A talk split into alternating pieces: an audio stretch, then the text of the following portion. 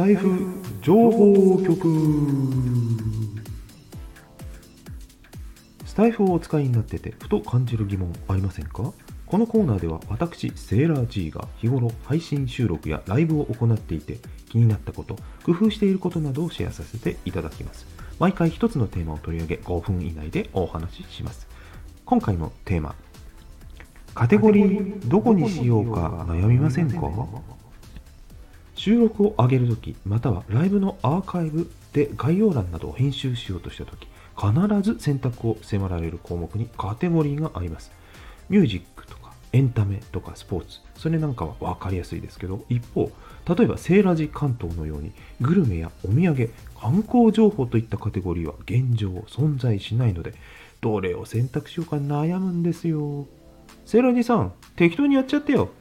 セジオくんそんなわけにはいかないんだよ。なんで？そりゃだってより多くの人に聞いてもらいたいでしょ？それってどういうこと？説明しよう。ここで選んだカテゴリーはスタンド FM のメインの画面。カテゴリーごとの最新配信の表示のどのカテゴリーに連動するかを選択していることになるわけです。例えばエンタメのカテゴリーなどにお堅いビジネスネタの配信が表示されたって。何これ？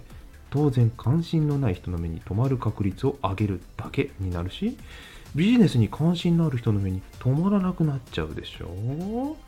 そっかそう言われたらめっちゃ大切だね。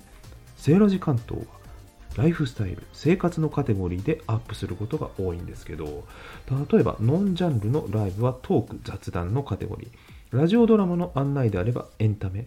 このスタイフ情報局なんかはスタイフの使い方としてテクニックやクリエイティビティに関連するかなということでやや畑違いかもしれませんがクリエイティブテックのカテゴリーを選択したりしています。なるべく多くの人の目に留まってたくさん聞いてほしいですからね。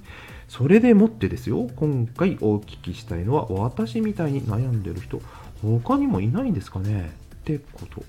しっくりするカテゴリーがない人いませんかね？あ、要望を出せばよいんですかね届かないと思うけど、ここで発表しておきます。観光グルメのカテゴリーを追加してほしい。あー、すっきりした。セーラジさん、それ、ただの自己満足。まあ、まあそうだけど、同じ思いの方がいたら励みになるし、力になるので、コメントをぜひ入れといてくださったら嬉しいです。今日のおまけスタイフ新機能時間がない時に早回し再生する機能倍速再生って使ってますか？皆さん。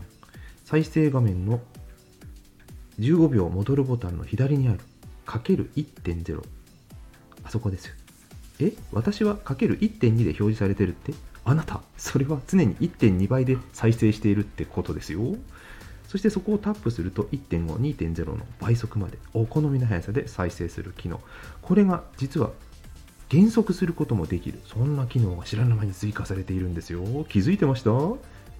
タップするごとに数字が変わるわけですが、2.0の次、もう一回タップすると、前はかける1.0に戻ったんですけど、今は0.7、つまり3割遅く聞けるわけですよ。